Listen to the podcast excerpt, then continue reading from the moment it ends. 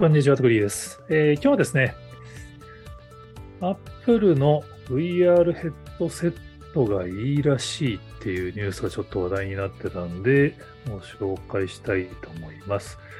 元ネタはフォーブズの記事で、Apple の AR、VR ヘッドセット圧倒的体験関係者が証言っていう。ちょっとね、あの、画像が X 面に出てくるサイクロプスかなみたいな、すごい SF チックなヘッドセットになってるんですけど、これはあくまでイメージ画像みたいですね。で、なんかあの、まあ、アメリカは結構今、あの、メルマガとか、ツイートとかでなんかリーク情報を流す人が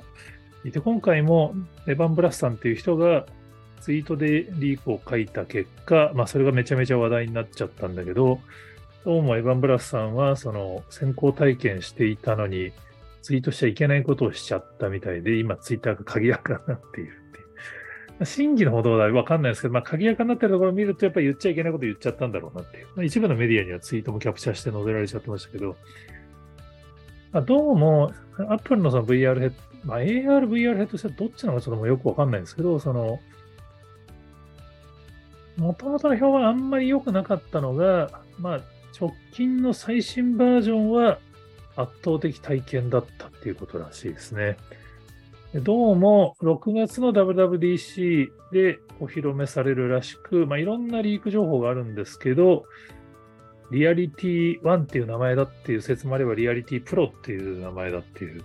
説もあるっていう。で、その商品のイメージ画像自体は、まあ、これもそのリアリティ1の画像なのかちょっとわかんないですけど、Apple View っていうののそのコンセプトデザインみたいなのは過去に発表されていて、もうこれは多分、目隠し完全されてるんで AR ではなくて VR の方だと思いますけど、あったりはするんですよね。で、まあ、当然 VR の市場って今もう、どっちかというと生成系 AI ネタでも一気になんか Web3 メタバース周辺のハイプは今一回全部書き消されてしまってる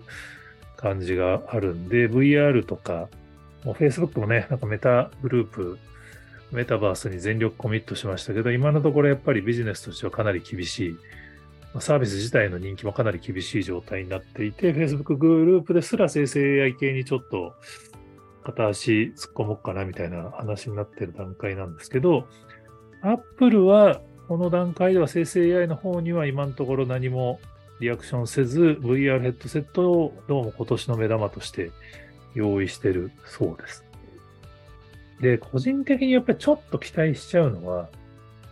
まあ、VR ヘッドセット市場ってやっぱ典型的なその、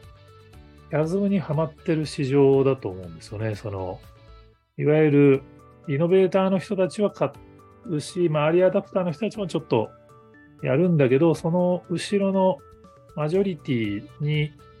浸透しよう、多数派に浸透しようとするためには、そのキャズムに引っかかってて何かが足りないっていう。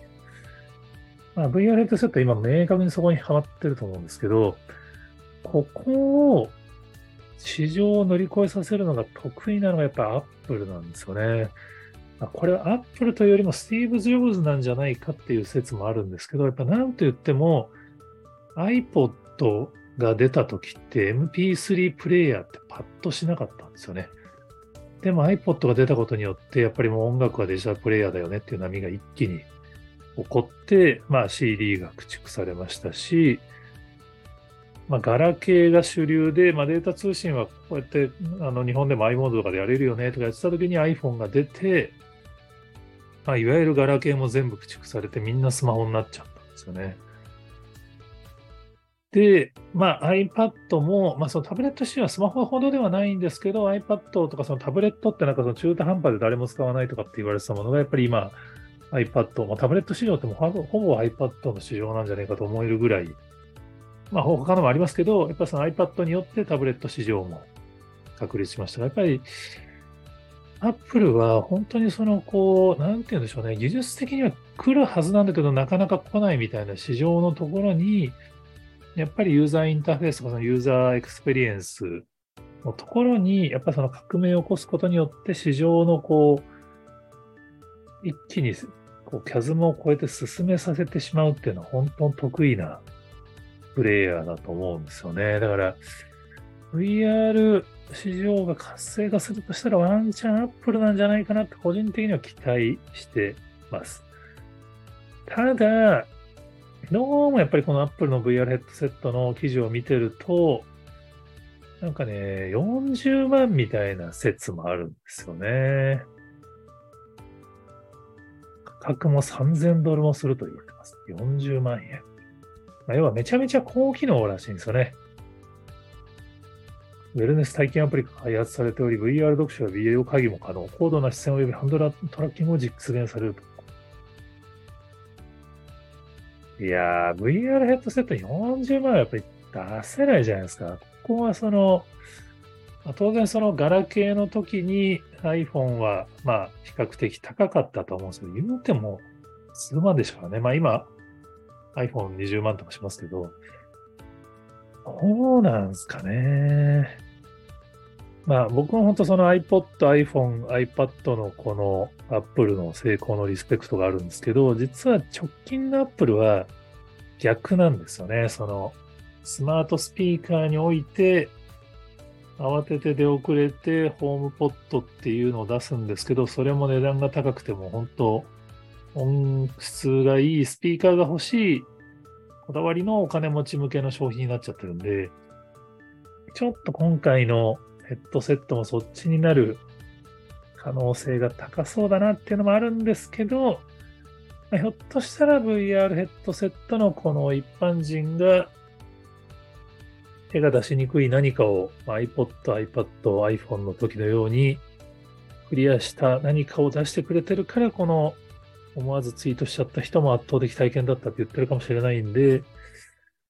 6月をちょっと楽しみにしたいなと思ってたりします。